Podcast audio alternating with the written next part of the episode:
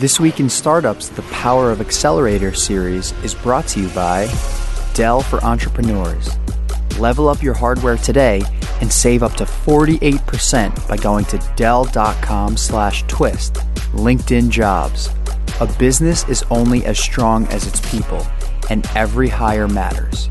To post a healthcare or essential service job for free, visit linkedin.com slash power. And Vanta.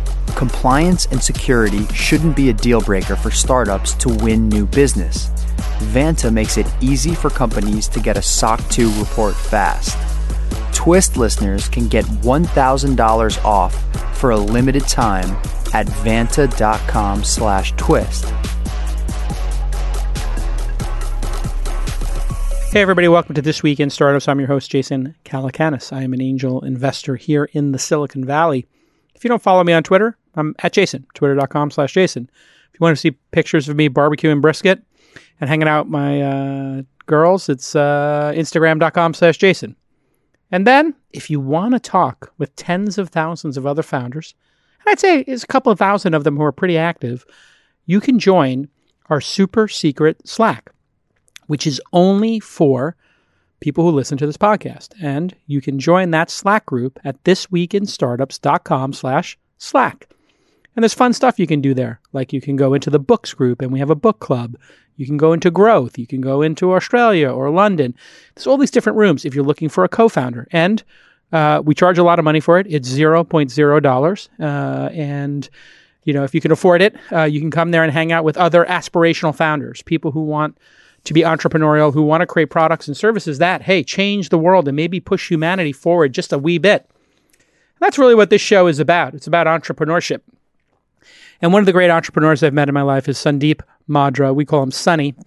Uh, and I've met him uh, as he was working on many different companies, including uh, his Xtreme Labs was building a little app you may have heard of called Tinder. He's not allowed to say it, but there was a rumor they built a social network's first app.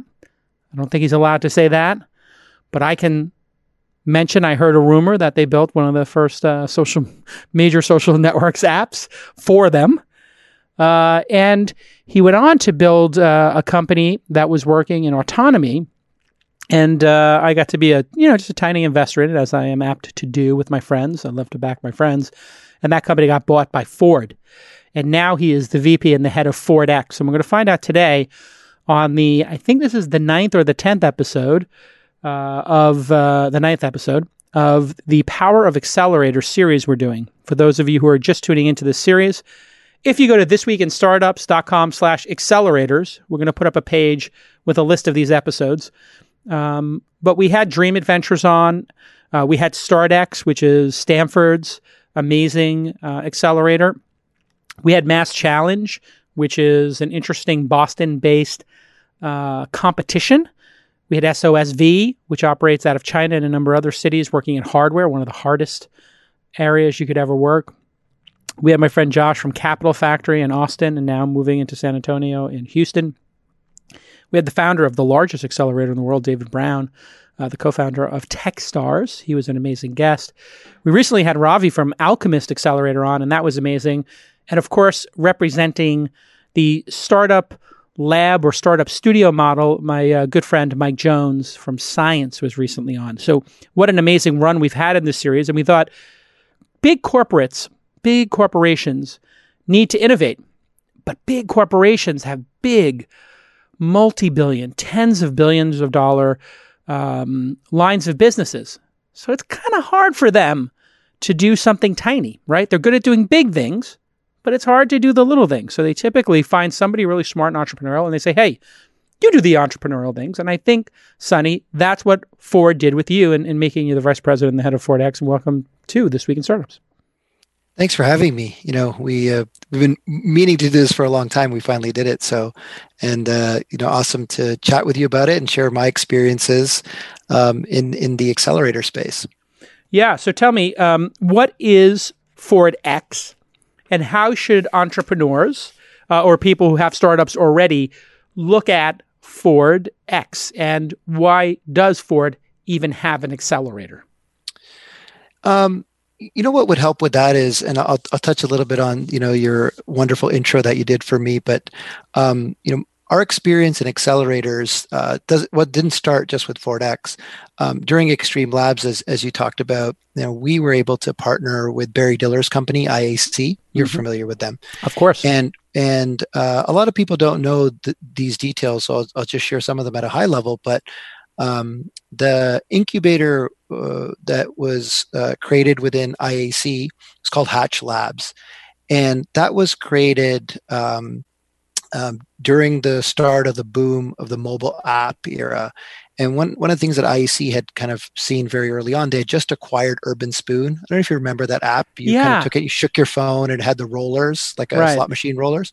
So they had just acquired that app, and they had realized that um, you know they had good insight uh, given you know the business that they were in they were sort of a holding company of a lot of other companies that you know this was going to really explode and and they decided to create this um, internal uh, incubation lab called Hatch Labs. And how Xtreme got involved with that was we were doing a lot of app development for them. And so as they were going to look to stand up these ideas, they needed a partner that could help them, you know, execute those ideas. And so we got involved. And a lot of people don't realize, but Tinder actually came out of Hatch Labs. And and what's interesting, there's a lot of learning that happened for us there. That was a big corporate trying to take advantage of uh, the growth of mobile mm. and and you know create ideas on their own, try to disrupt themselves. You have to remember for IAC to create something like Tinder, it's a really big undertaking because they have two really big dating properties at that point, which is Match.com and OKCupid. Right. And so they have to disrupt themselves before someone else disrupted them, sort of the classic innovator's dilemma problem.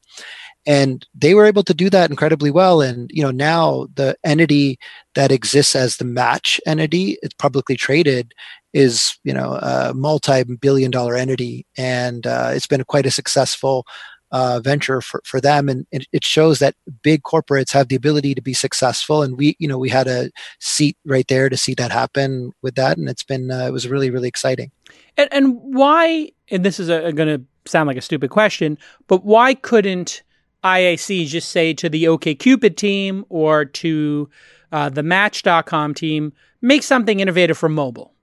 Why do they feel the need to put it over here on the side and say, let's do experimentation over here? Yeah, I think it's more of an and, right? I, I don't think that they limited those businesses from doing it. I think what happens is, again, you just fall into that innovator's dilemma. You have your existing business, you have your existing metrics, you have your shareholders, and you're trying to appease them. And this is a really interesting conversation, specifically in the COVID time. We'll get to that in a second. But um, that's what happens to those teams. I don't think you limit them from innovating, but I think if you give another group an opportunity to disrupt, they're not sort of held down by the metrics of running a sustainable business. You know, Match is very profitable, right? So every dollar that goes into something that's not the current business is you know in some ways viewed as a distraction or taking away from something that's existing. And and you know it's well documented in in, in the books uh, you know, christensen wrote and others uh, i've put out there over the years. And so with Ford X we saw a similar opportunity to do the same but not in mobile this time but in transportation. Because we really felt as though this next era of startups are going to be focused in and around mobility. And we think there's an opportunity internally to create a group that can you know create disruptive new technologies or experiment with disruptive new technologies and help the other groups learn. And so that's uh, that was sort of the genesis that got us to the, the Ford X concept. All right. When we get back from this quick break i want to know what type of spaces you're working on. And then is uh, am i correct in thinking hey car ownership is going to change over time and so Ford realizes that, and they need to have some other businesses for people who maybe don't want to own their car, which was previously the American dream and the standard by which we thought every American would live one person, one car. Answer that question when we get back on This Week in Startups.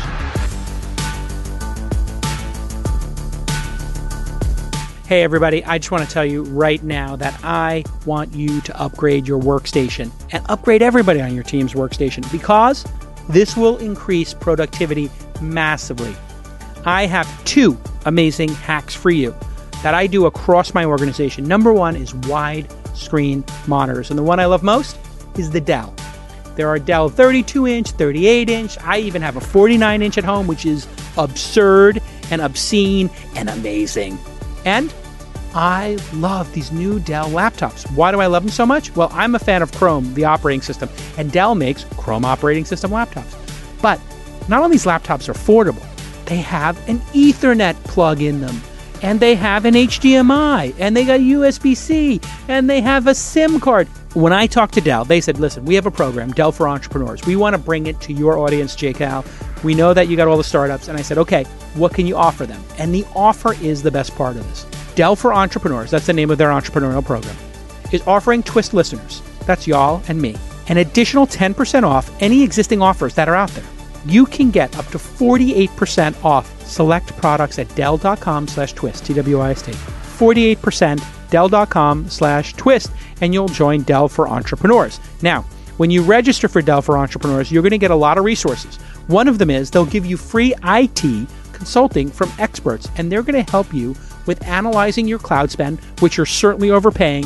When's the last time you did any analysis of your cloud spend? You probably have never. They have Dell Financial Services, where qualified founders can finance their entire hardware project and you pay it back in low monthly payments. They know startups because, let's face it, Dell was a startup, just like you. And you've got people working from home right now in all likelihood. Send them a monitor. Can you imagine how they're going to feel about you when you send that 38 inch monitor, shows up at their house, and boom, they're not working on some tiny little laptop and using the trackpad, and all of a sudden they got this gorgeous monitor. It's going to be night and day for them. So go ahead and get these high quality laptops, network, storage, printers. You know all the great stuff Dell provides. They love founders. They want to help you. No project is too big or too small for them to handle. And they love to support startups. So once again, Dell.com slash twist, Dell.com slash twist. Love you guys. Thank you for supporting the show and founders. Hey, everybody, welcome back to This Week in Startups. Speaking of accelerators, I have one too, and you can apply at launch.co slash apply. Uh, we like to invest in companies that have products in market, 5 to 50K a month in revenue, and we put in 100K and we introduce you to 500 plus investors. With me today, Sundeep Madra. He's Sundeep on the Twitter, S U N D E E P, uh, but he goes by Sunny. My friend Sundeep, uh, aka Sunny. Uh, so when we went to break, I wanted to know if the core thesis here at Ford is hey, maybe not everybody is going to own a car in the future. They're going to live in cities. And maybe millennials, there was this kind of idea that they were commitment phobic. And I think we all know that there are three or four very considered purchases in your life. I think it's the home is number one, college number two, and car number three. Maybe having a kid or getting married you know, number four or five in terms of how much consideration people put into them. Those are the big uh, five. So is that the central thesis? Like, hey, maybe car ownership is going to change? Uh, or is it just cities are changing? What was the core thesis here that you had to put this Ford X laboratory together? Yeah, I, I think uh, it's more along the lines that mobility is changing. And, you know, if you really go back to the roots of even Ford, um, its uh, its roots is like sort of as the first major mobility company with the Model T. It really enabled the world to you know become mobile and in a much different way. And so we feel strongly that mobility is going to change. That means there be new modes, there may be new business models. And so we're not limiting ourselves just to say car ownership or vehicle ownership um, we're kind of looking at across the board.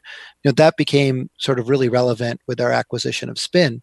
That actually started off as a Ford X project called Jelly that we did with uh, in conjunction with uh, Purdue University. Explain to me and what that is. Yeah. So we you know we saw the start of what was happening with the scooter companies birds and limes and we really wanted to get an insight ourselves into you know how good this product market fit was. And so we ran an, uh, a small experiment together with purdue university to put scooters on the market. And even before we could put the scooters out the day we were rolling them out the evening before we let the app up students wanted it so badly. And what became obvious to us was there's a tremendous product market fit here. And there's a product market fit that's not necessarily someone that's taking away from vehicle ownership but that just needs mobility in a different type of way. And so that work really led us to realize that there was an opportunity to excel ourselves in that space. And we went from um, you know, sort of the incubated effort that we had. And we went, you know, and anytime you're doing that, you have kind of this build by purchase that you can look at. And we we quickly went through that arc and got to purchase and decided to acquire Spin, and that's been great for us. So that's how we've been really thinking about it. Um, not not just you know the changing business models, but just changing modes of of transportation that are out there. How does uh, a big company make the decision to buy or build? Uh, you know, we looked at, say, Facebook buying Instagram. They could have easily built it. Uh, and they did build, you know, when they couldn't buy Snapchat. So obviously, the availability of the asset is part of the decision to buy or build. But assuming the asset is available for purchase, how does a big company, you know, in those you know, conference rooms. How does that dialogue, even if it's just not Ford, you obviously had this experience with other companies. How do they make that decision? What is the dialogue like? What is the decision tree like? Yeah, I, I think it, it breaks down to the following in my experiences. Like, you know, first of all, there's time to market. You know, whenever you're going to build something versus buy, you have to take into account like how much time does that take. Second is there's existing scale versus what you can bring to it yourself. And the last, and a lot of people don't realize, is it's sort of the, the team um, and, and I'm not saying those are the order and most importance, but those are the three elements. And a lot of times you have to look at can your existing team have the passion? One of the things that you know, Jason, as doing the accelerator and being an investor in startups, you know, one of the key things for survival of those startups and the proliferation of that startup is the passion of the founders. And sometimes you may have one and two inside the company, but you don't have someone that's passionate about an idea that's going to work on it 24 7 wake up thinking about it go to sleep thinking about it uh, talk about it all the time. And so i think when we look through that arc that those are the type of things that you look at and when, it, when you go through that build buy uh, curve. How, how does ford x look at coming up with new ideas uh, and which ideas to bring into the accelerator and invest in. I, I, believe you invested in this company Cabana, is it? That's doing the vans, the conversion vans. That was a personal investment. I oh, that, that was a personal investment. Yeah, okay, yeah, very was, good. Yeah, yum yum. Yeah, oh, yum yum. oh, a little Sachs assist on that. I like it. Yeah, Well, explain that investment um, because it is related to mobility, and they happen to be using yep. a Ford, uh, a very fine yep. Ford product that I've actually yep. researched a whole bunch called the Ford Transit. Explain what Cabana is and uh, why you made that personal investment, and then uh, back to that original question you know, how does Ford X look at new ideas and either generating ideas or figuring out where to where to back founders? Yeah, I think uh, on Cabana, like the real notion, um, you know, pre-COVID was that um, the way real estate is allocated, you know, specifically around short-term rental, uh, whether that's a hotel or, or, you know Airbnb, is really in, ineffective. Um, you know, you, you see this surge that happens when big conferences come into a town, or you see this need around big events, and uh, hotels, uh, you know, for the most part, are not able to you know take advantage of that properly. And the idea is that with the advancement that's happening in vehicles, the transition to electric, that you can really solve that and the real estate is sort of mismatched. Like I'll give you a classic example. Think of a Costco parking lot, highly utilized during the day, empty at night. What mm. a hmm. perfect place to park a bunch of vans at night during the middle of a conference to um, you know provide housing if or you know lodging at nighttime. So i've really been a big fan of it. I'm a big fan of the van life movement. And so i think this kind of brought those things together and it's really exciting. And i think there'll be much more that comes out of it over the next few years. That's on the cabana side. Yeah.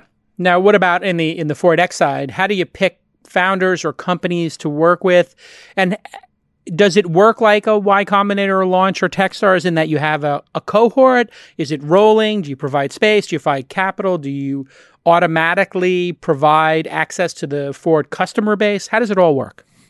Yes. So I'd say like a big difference here is this is internal, right? So there, there's no external financing or equity or any of those type of things. This is a process and methodology for a large company to operate like a startup internally. And you know, when you have a big company like Ford, you know, hundreds of thousands of workers, um, there's lots of people that want to take more risk, but they want to take it in the confines of a bigger company, and we give them the framework based on our experience to do that internally. And Cisco has a similar program where they know, hey, some entrepreneurial employees who are here, they might leave to go start a new company because they see some opportunity in the world. And obviously, their work at Cisco or their work at Ford might inform their worldview. So instead of just letting them walk out the door, you might want to keep them in there or at least incubate them and get some ownership in those ideas. So, can anybody at Ford, you know, somebody who works in customer support, or marketing pitch you? And how do you get them to pitch you? And then how do you evaluate the ideas and then take them off their teams and say hey come here to silicon valley and work on this Yeah, so uh, you know, from a location perspective, you know, we allow the teams to be somewhat mobile, and we've been really supportive of that. Like, we don't need them to all be in Silicon Valley. Uh, I, yeah, we we do, and in fact, our team is made up of people that have come from all different aspects of Ford. Some people come from IT, some people have come from our dealership side of the business. People have come from all over, uh, and it is as simple as you say. Like, you know, kind of inspired by you, Jason. Like, I've seen you go through your process, uh, you know, through the launch festivals and everything else.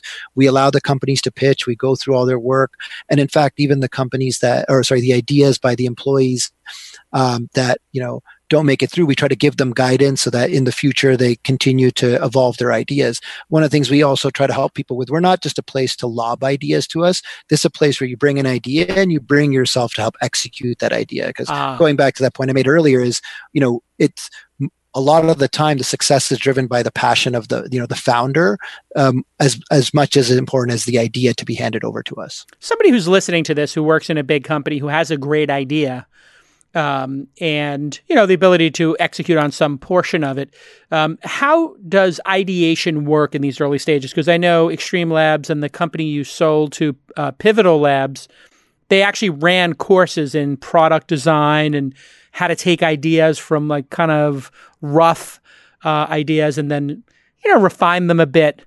Uh, when we get back from this quick break, I want to know the process of coming up with great ideas and just moving them from an idea into a prototype and from a prototype into a product when we get back on This Week in Startups.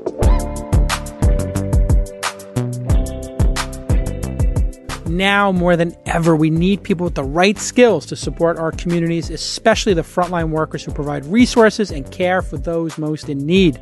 And to help, LinkedIn is offering free job posts for healthcare and essential service organizations that need to quickly fill critical roles with the people who help all of us. If you or someone you know are hiring for one of these organizations, LinkedIn's active community of over 675 million members can help you quickly find the right candidates. LinkedIn Jobs screens candidates for the skills and experiences you're looking for and puts your job post in front of qualified people who meet your requirements so you can find the right person to quickly fill critical roles. Here's an example from our portfolio. Takeoffs.io is an AI enabled building materials marketplace. And I just got off the board call with them and they're doing great. Well, last year they were looking to hire an AI engineer to lead their team. And this is really difficult because it requires a very specific use case and a very unique set of skills that not everybody has, trust me. Well, they use LinkedIn Jobs to find the perfect candidate with a PhD in computer vision. And this employee has been with them for over a year now. And as I heard in the board meeting just moments ago, they have rolled out several major projects that are a game changer. So here's your call to action to post a healthcare or essential services job for free. Visit linkedin.com slash power. That's right, linkedin.com slash power. All right, everyone, welcome back to This Week in Startups. Sundeep is with me, the Sunny Madra, my pal, at Sandeep on the Twitter. So uh, you've worked with a lot of entrepreneurs. You've worked with a lot of uh, big corporations, obviously Pivotal Labs and Xtreme Labs, service big companies. You can't say the name of the giant social networking company that you may have built their first app for because you're under NDA. But you've worked with big companies. We have, we have. And you cannot say the name of that company, even now, three or four companies later. We, we, we cannot. We cannot. cannot because the NDAs are so strong. But I've heard rumors. and uh, how does that process work of ideation to, say, productization? So the biggest uh, the biggest challenge uh, that I think entrepreneurs, both internal to startups or even external to uh, sorry, internal big companies and externally, faces sort of that um, you know zero to one. And in the zero to one, um, you know, big companies tend to have uh, very constrained budgetary processes, right? So, you know, there isn't just money around to start something and and you know not have everything fully defined because big companies are subject to their shareholders and public earnings, and every dollar and penny is accounted for, and so that becomes challenging. What one of the first things that we really need to do inside large companies is unlock some amount of dollars so that we can give a small team a budget and don't have to constrain them by going and um, you know you know for the first 250k very similar to what you do in, in, in yeah. your you know with your investments to allow them to have the flexibility. But alongside that we have to give them some kpis and we have to measure them and we have to make sure that you know we understand something's coming out of it. So that's like the very first step inside a big company is unlocking the budgetary constraints. Ah how does one know how much money you need and what's too much money and what's just enough you know, this has been like a really interesting question, and and for me, it's been evolving over time. Like be honest, when we even started Ford X, we thought it was like about 250k uh, to to get something built. One of the things that we're learning is like that number is is probably increasing over time, and I'd love to hear from you, like what what you're seeing with, yeah. with your startups. But it's probably itch, itching towards like 500,000 now, and that's sort of contrary to what you think because there's all these tools out there from like the cloud services and all these SaaS services, but it just seems like the barrier of what the expectation is is higher too so mm. that com- so you you can do a lot more but the expectation of the investors whether that's an internal group or whether that's an external investor is higher. So you know i feel like to get to that very first mvp of one product with one feature that you can sell to a customer is probably around $500000 at a minimum now. Yeah, I think that's probably about right because if you just think about the human capital involved, if it takes a year and mm-hmm. you had you know, three or four people getting paid, you know, some reasonable salary to live in a major city, that would kind of account for their salaries, two, three, four yep. people, and some money on designers, external developers, or, or some other yep. pieces. And a couple of SaaS services. A couple of SaaS services, yeah. And what you would see in accelerators is typically they give a portion of that, 100, 150. And the reason they do that is because they want people to learn how to fish and get money from investors, and that is one of the key skill sets. Whereas inside of Ford, well, you've already got you've already got the investor, so you might as well just give them the full 500. And also, you have people who are internal, so I don't think you're going to ask them to take a pay cut to work on their idea. Correct. And yeah. so that is another interesting nuance to what you're doing. If somebody was getting paid a great salary to work in the corporate office, and then they go work on this, well, they're not going to go down to a 5K a month draw, which is typically what founders of year one startups get 60,000 a year. They take a 5K draw. I've seen people take a two or 3K draw, and maybe wow. their spouse is taking the brunt of the hit, or they're living, mm-hmm. you know, they're a young person living three to a two bedroom apartment kind of situation. Uh, so people, yeah, it's a different, it's a different level of um, cost. How do you know if that first product is successful enough to merit additional funding? Yeah. So for us, um, and you know, I, I think this applies for many businesses. We like to see a actual external transaction occur.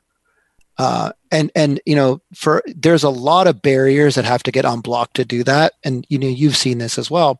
In order to accept money it's not as simple as you know setting up a lemonade stand and going outside. There's a lot involved with that. And so we believe that if you can get to like a f- external financial transaction that's a really big signal that you've kind of unblocked a lot of stuff. Uh, one, you know, you've found someone to pay for your product, but two, you've built something that someone's willing to pay for.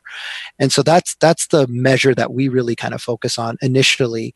And then you know, there's a, a ton of other KPIs that you can build. You know, similar things that you'd see, like how fast they come back, what's the churn rate around those things, um, you know, what does it take to get them to the funnel, all, all those more t- typical metrics. But you know, out of that initial funding, we like to see external transactions uh, started, and we like to see the data associated with those external transactions.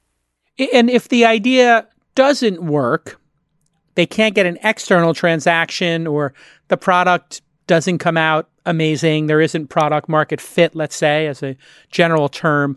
How do you uh, shut it down? What's the process? I mean, in startup land, you run out of money and therefore it's over. There's you can't pay salaries. You you you wind you do the wind down.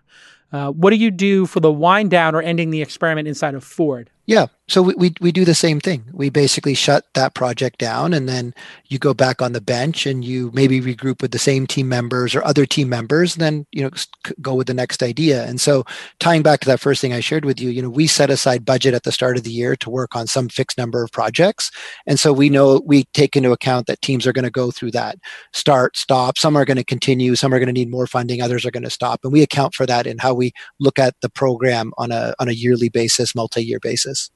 And, and approximately how many projects are you trying to get done? Is it 10, 100, 50? Uh, you know, um, it, it's kind of always a, a little bit of a moving target because it depends on which ones you want to keep going. But our goal would be between like 10 and 20 a year. We'd like to get started. Uh, and, and, you know, that may vary depending on what we're doing, ex- like kind of scaling up as well. How do you look at risk taking? In big companies, I just had Rory Sutherland of the book Alchemist, which is a great book. If you haven't read it, I highly recommend it. And he taught, he's an advertising agency person and he, he makes a really good point, which is in big companies, um, you want to make safe bets because if they work, you get credit. And if they don't work, well, you made a safe bet. So it's not like, you know, it was your fault. Whereas if you take an outrageous or outlandish bet, uh, and you fail, well, you look stupid because you did something crazy. And if you succeed, well, you know, you, you might get some credit for it, but you're taking on a huge risk because most things fail. And, and, the more outlandish or world changing, the more risk taking they are, the greater the chance they fail. So, how do you mitigate against everybody picking safe projects so they don't fail versus the whole point of doing this, I would expect, is for you to have competitive advantage with ideas that are outrageous. And then what percentage do you expect to actually become sustainable actual business product lines? One in a hundred, one in fifty. Yeah, so uh, I mean that's part of the filtering process, and you have to make sure you're not signing up for things that are generally just features of other parts of our business. Uh, and so you know we, we, we try to take a very hard lens uh, at making sure of, you know what is the ability for this idea to stand up on its own and become a business on its own. Um, in terms of like hitting ratio, I'll, I'll go back to uh, the experience that we had with Hatch Labs, and you know the the really interesting thing that was like the 15th or so idea out of out of the the incubator. And so you know my feeling is you'll probably hit one and you won't hit a, a tinder every single time which is a multi-billion dollar entity but i think one in every 15 will probably be something that you can scale that is worthy of then the capital allocation at the corporate level as a separate business. And inside of a big company, new efforts are not expected to hit one in 15. They're expected to hit yeah. one in two or. Well, know. that's exactly it. Yeah. Yeah. yeah. Uh, so it's, yeah. it's, it's a distinct uh, difference um, inside that. Uh, process. Hey, uh, by the way, the book is Alchemy. Sorry, Alchemy, like the Dire Straits phenomenal album, uh, is the name of uh, Alchemist is uh, Paulo uh, Coelho, Paulo Coelho's famous book as well.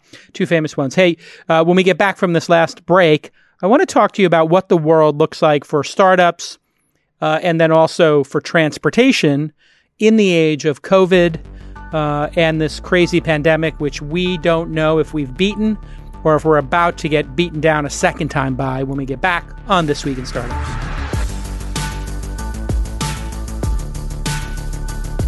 Hey, founders, you know that if you don't have your SOC 2 compliance buttoned up, you can't close major customers. If you don't know what SOC 2 is, well, I can give you a quick education. It means system and organizational controls. It is a standard by which you get audited, and then big companies can trust your service. If you're a nascent startup and you're just starting out and you're writing a couple of line of codes, maybe you didn't hear about this yet.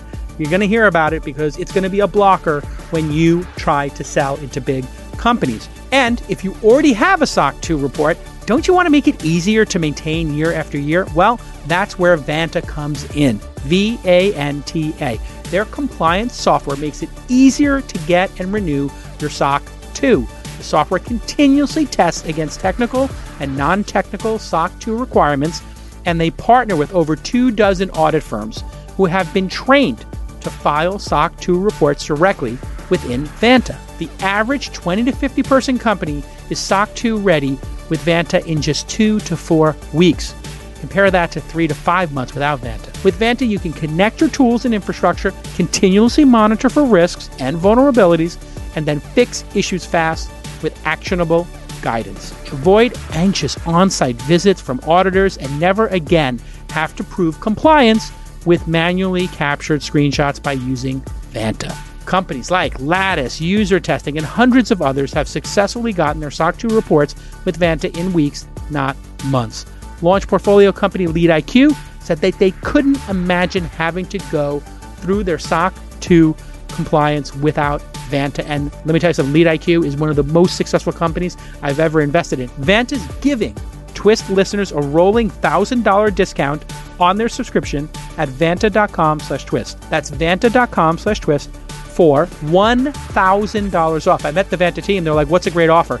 I was like, well, most people give 100 Some people give 200 I've seen a $500 offer. They're like, we'll give a 1000 I was like, you guys are going to do really well. V-A-N-T-A dot com slash twist for $1,000. Way to go, Vanta. Okay, let's get back to this amazing episode. Hey, everybody, welcome back to This Week in Startups. If you want to apply to our accelerator, it's launch.co slash apply. And if you know somebody and you refer them to us and we invest, we'll give you 10% of our carry. In other words, 10% of any profit we make on that first investment. We've done that 15 times out of the last 100 plus companies that went through the accelerator. So, you know, one out of six or seven times we, we share some of the upside and we love doing that.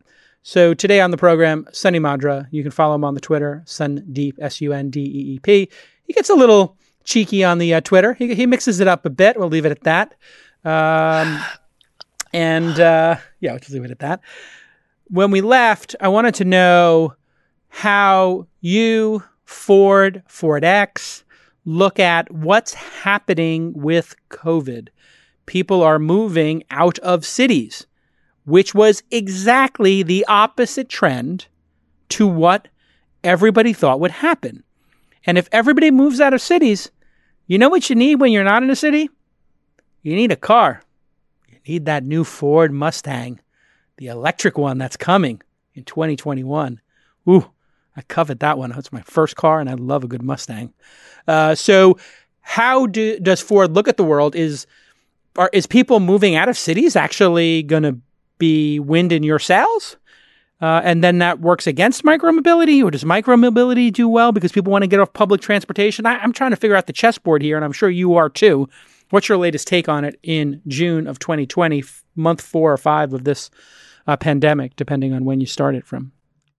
Yeah, uh, really interesting question. I, I just want to say, like, one of the things that you know really um, touched me a lot in terms of the overall Ford Motor Company um, was the effort that the company put in to help with the crisis, right? And you know, you probably saw some of the news, but from face shields to the ventilators, uh, there's a lot of efforts that the the overall company kicked in to help uh, with the crisis, and that you know continues to show us why manufacturing is such an important part of our ecosystem that we yes. need to have in the country. So I just wanted to put that out there. It was just really amazing to see what the team you know did to to pull that off. Well, I mean, um, it's I think it's an important important point worth considering, which is we became so good as a um, a country and as an economy at optimizing for just in time manufacturing and for what I guess they call supply chain, which is the ability to buildings, you know, on demand essentially. And we would get our phones from, you know, they would announce the new AirPods and then you could order them online and they would come from China and you'd get the box like two days later. And I think they were packing it with your label in China. Um, and, and what Apple did in supply chain and other companies was just phenomenal. And then when it gets disrupted, oh my lord, does it get disrupted? And we can't even get a mask for yeah the hospitals and you're like this is a serious risk factor so we we clearly became too good at it for our own good and we need to have some amount of this manufacturing here in the United States or at least on the on the larger continents of North and South America. Yeah. Uh, so yeah, I just want you know say that, and, and, and you know thanks for that message because I think it's important for all the listeners. Um, but I will say, like you know, when it comes to COVID, uh, you know, there are changes that are going to happen um, you know, when it comes to public transportation, you know, think about uh, New York City, right? And think about the the impact that was had in New York City. Um, you really, you know, for me, I think it boils down to, and I'd love to get your thoughts. It, it was the public transportation system. You know, we've all been on those subways. We've all seen how packed they get, how close people are, and so that is going to change, right? We see the impact that's going to have not just on the subways, but other aspects of public transportation now. And then you know we're already seeing these announcements with businesses starting to say you know don't come back to work for the rest of this year don't even come back to work work from home permanently. And people are starting to evaluate those decisions right? Why should i stay in the bay area? Why should i live in this expensive town you know expensive town? So i think all of those things are going to have an impact on transportation. Does that lead directly into vehicle sales maybe but i think more indirectly what it does is it it causes a change in how people think about transportation and that's why it's important to continue to innovate around business models. And so i think overall you know with Ford having the ability to, you know, uh, have products that could are used in, in different ways. I think we're in a good position there. We don't know what the final answer is, nor do we want to anticipate, but I think we have a, a broad enough set of offerings in terms of products that we can adapt those over time as we learn what happens post COVID. But you know, we're still in the middle of it. I think it's too hard to to make those bets just yet. Yeah, I, there is one theory that if we do beat COVID because of masks, because of a vaccine, or if it's seasonal, or if only a certain number of people are actually impacted uh, by it, maybe the social distancing and the masks make it go away. Um, there is a theory that everything goes back to normal. That does not seem like the likely scenario in the short to midterm to anybody. This yeah. thing's going to linger, clearly. And if it does linger, that means you're going to need a way to get around that's safe and it would seem that micromobility would be the number one choice, or being in a, a car uh, like a Lyft or an Uber, etc., with a partition, because a partition would solve the problem, obviously. So, wh- what are your thoughts on are cities now suddenly reversing their position where they kind of pump the brakes on micromobility and we're like, oh, this is a nuisance. There's too many of these things, and people were complaining and being all NIMBY and now they need them. And yeah. these cities are probably going back and begging people, please put more of these on the street so they can go visit local, so people can get to work. Because people don't want to get on a bus or a subway. It's scary to get on the bus or subway in this day and age, given what we know.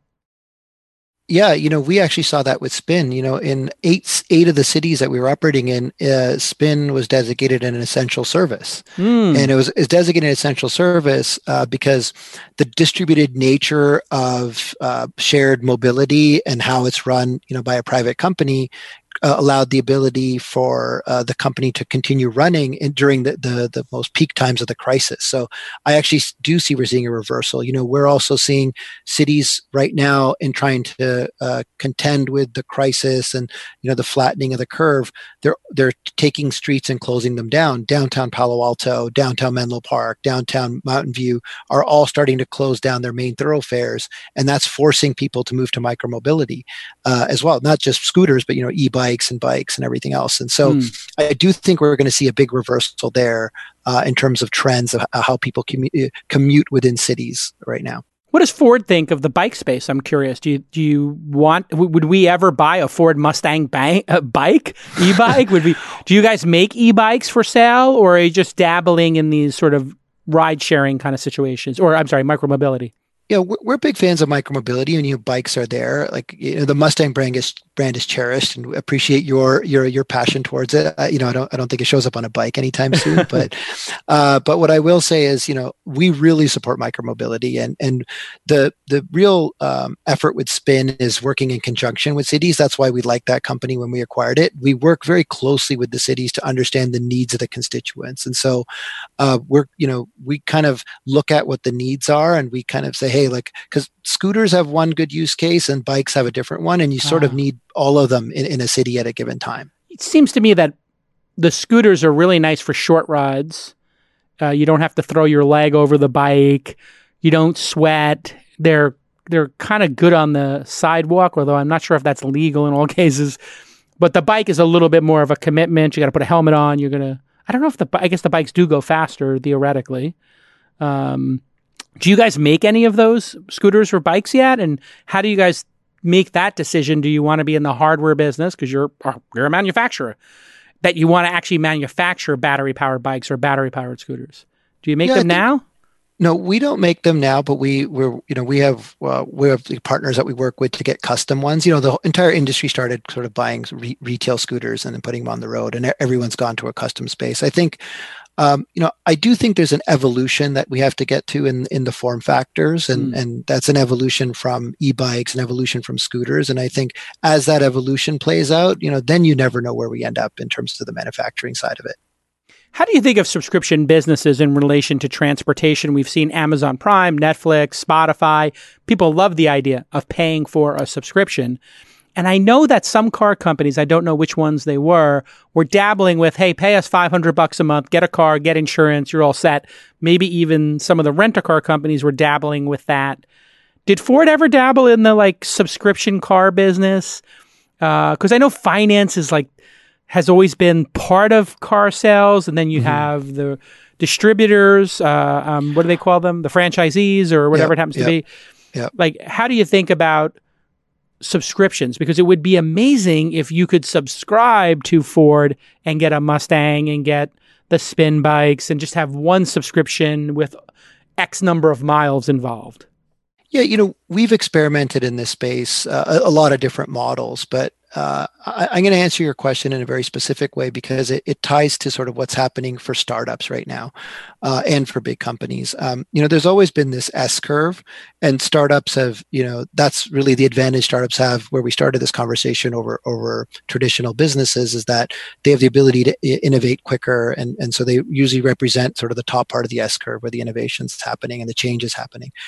But one of the things that's COVID's done, and I'm trying to tie this all together here, is it's flattened that curve. Hmm. And and this is both an opportunity for for large companies because that gap has usually been too big. And what COVID has done is really, uh, you know, uh, I guess flattened that that curve. Um, and the example I'm going to give you, it took 10 years for e-commerce to grow from 6% to 16% of US overall sales. But in the 10 weeks from the start of the crisis, it grew from 16% to 26%. Wow. So what happened in 10 years happened in 10 weeks. And for, for now, that's both an opportunity uh, for big companies because that's a flattening of a particular curve that you know startups are taking advantage of but it's also something that startups need to look at and so i think when it comes to these business models um, whether or not people have dabbled in them before, you have to look at them in this new reality that we're in, right? This unprecedented world, this new normal. And I think everything's going to be reevaluated now. So that's what's super exciting in terms of that. I, I would say you have to kind of put away all everything that happened before and what we said before are people going to travel more are they going to work further away and you have to reevaluate these business models in this new reality it, it, it definitely happened as well with zoom and, and work from home the number of people who had ever worked from home was probably 20%, whoever had a job where you explicitly work from home. And probably the active people working from home was no more than 5 or 10%. And then all of a sudden it went to, in most companies, 100% working from home. And if everybody has to work from home, there's a certain threshold where I believe it no longer you're no longer a second class citizen you're no longer an oddity. Everybody has equal footing. So when we're all in the conference remotely it's different than like you know eight people are in the main office one person's in new york and one weird person lives in tahoe. And that weird person in tahoe who knows who gave them permission to work from Tahoe.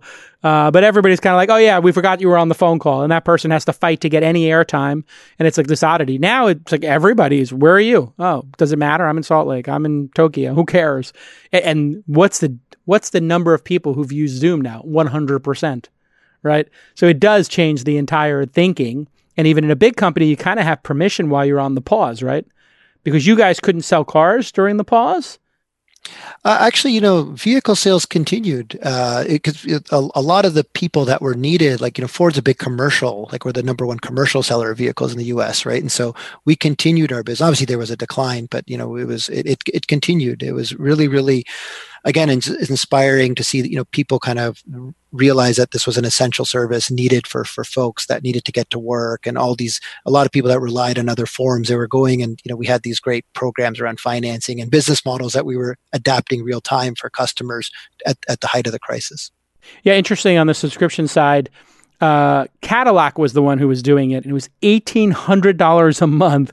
But you could pick one of you know whatever five cars or six cars, uh, and that that seems to me to be like one of these like I don't know if you've got pitched on these uh, being like a CEO who's done well, like the car sharing clubs where you like join Yeah, an exotic yeah. car club and yeah, they're yeah, the the, the high end cars. Yeah, yeah, and they're just like, yeah, you could take a Ferrari or a Lamborghini out, you know, get like whatever, a hundred days a year. I've always found those like really classing, uh, you know, fascinating. Um, what what is the uh, future of rent a cars? You know, this Hertz going bankrupt during all of this is.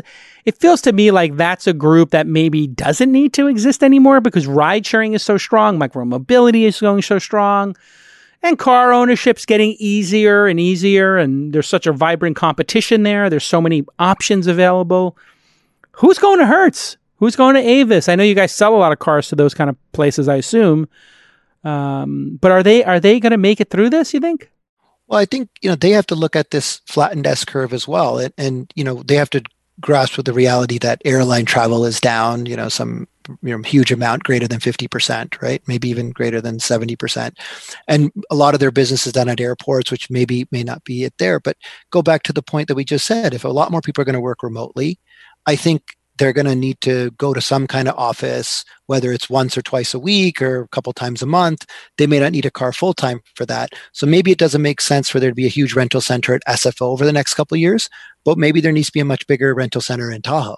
Or maybe there needs to be a Mm. much bigger rental center, you know, way out in the East Bay and uh, you know somewhere in Stockton or Modesto where those people can get in. They don't need a car full time, but it's not feasible for them to take a scooter or bike or even public transportation or an Uber from that distance. So I think you have to look at all these changes that this crisis is driving, and you have to reimagine your businesses right now, even if you tried it before.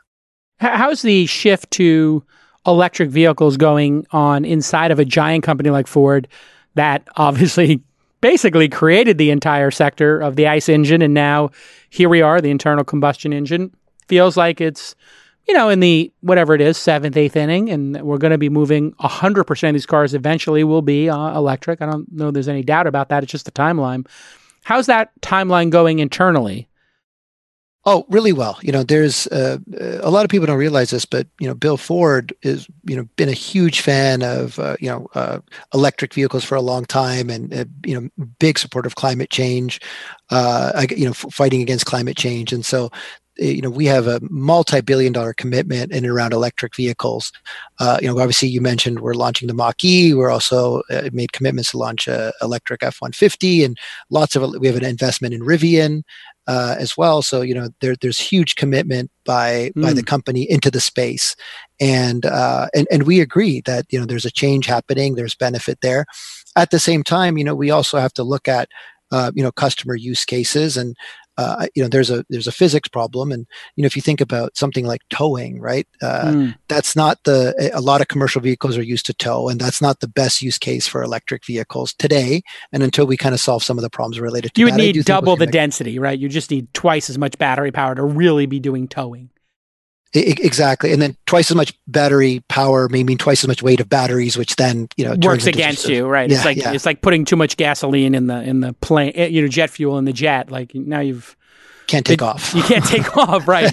yeah, it, that is a, a a really challenging. In in that, uh, what's going on with that Ford Mustang electric car? Because I I've been reading about that. Looks pretty sexy to me. Internal dashboard looks good.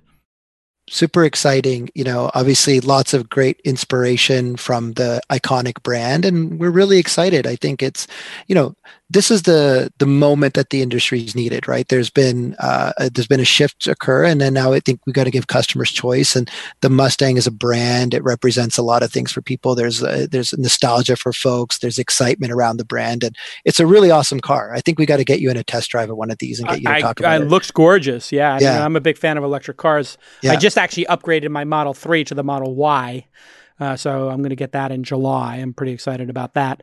Um, what? Here's a silly question. I wonder if this has ever come up.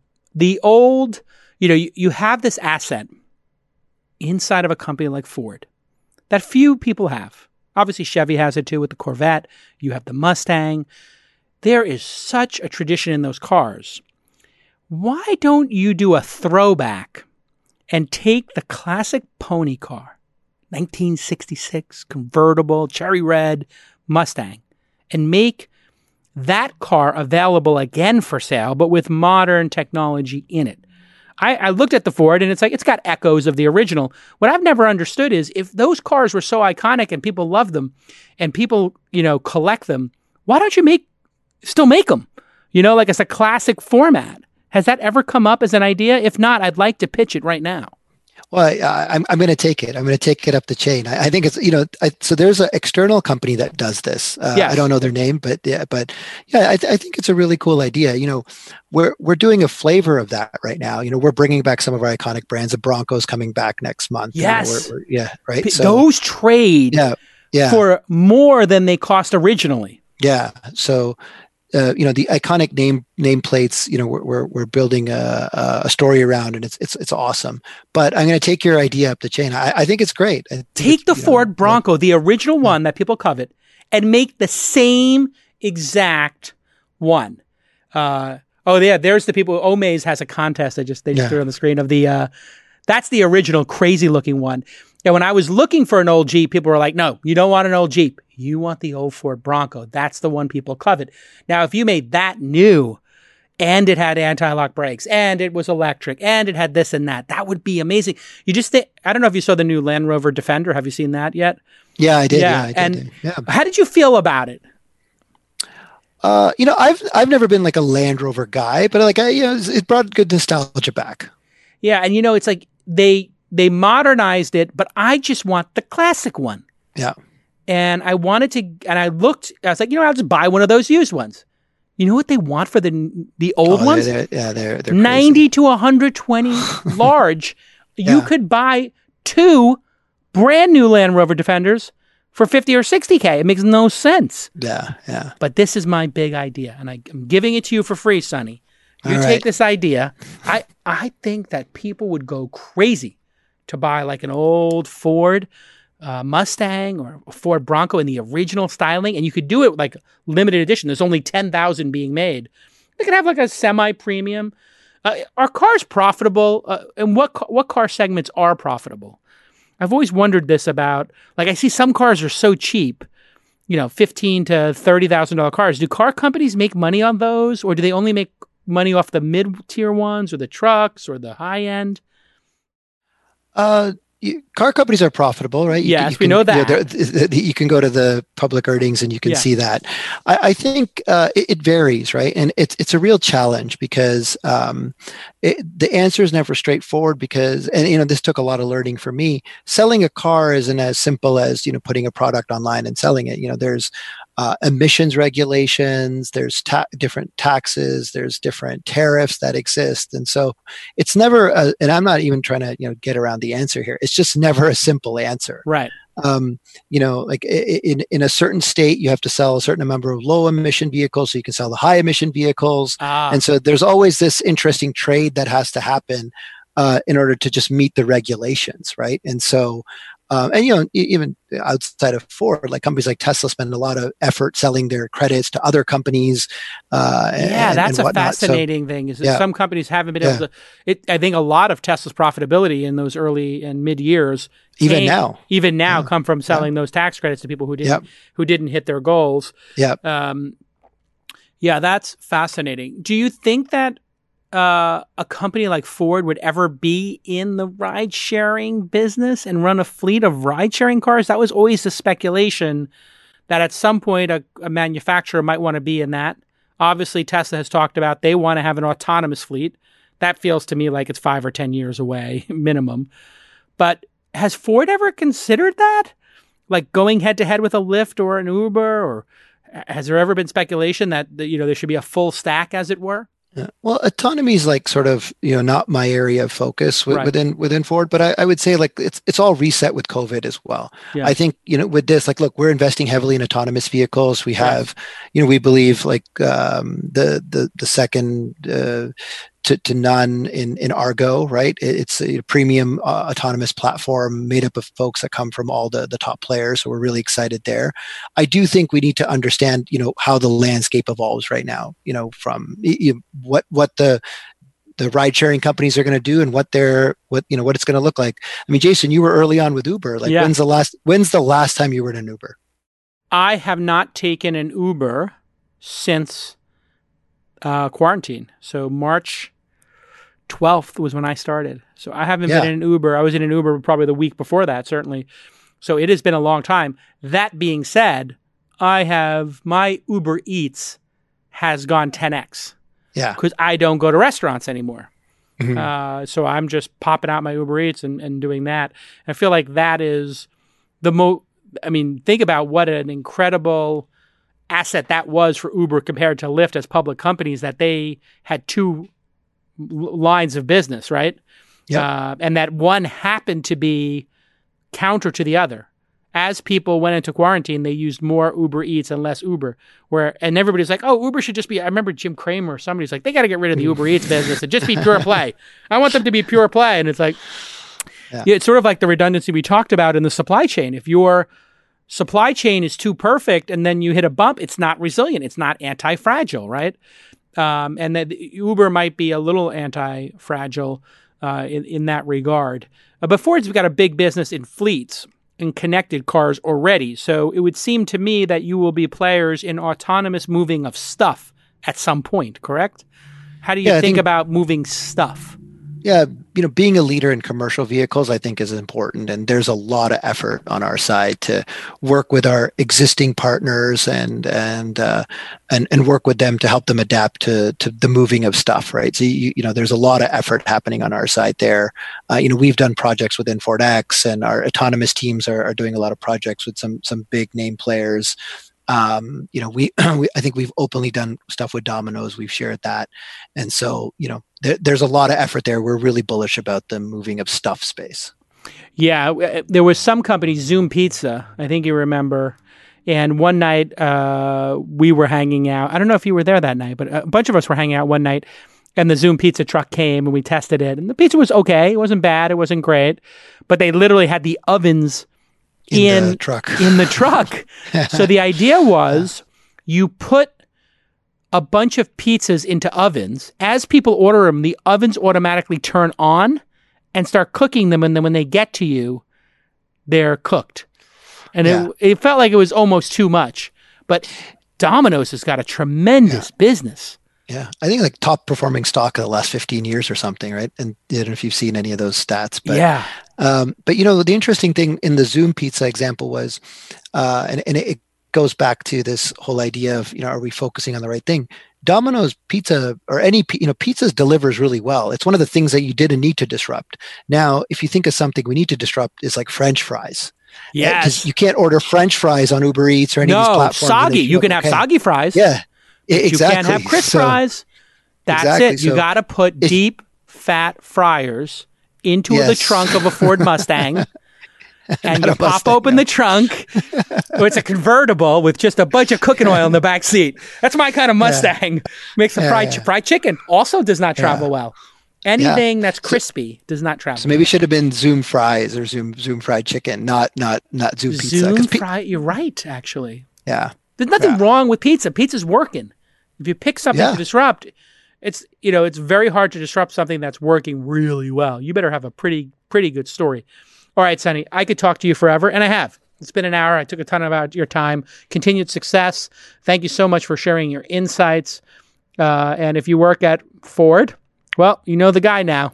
You know the guy who could get you out of your, you know, grind, whatever you're grinding on at Ford. And if you want to be an entrepreneur inside of Ford, you know where to go. Go All right. Thanks break for bread with Jason. Sunny. Thanks for coming on the pod, and we'll see you all next time on This Week in Service. Bye bye.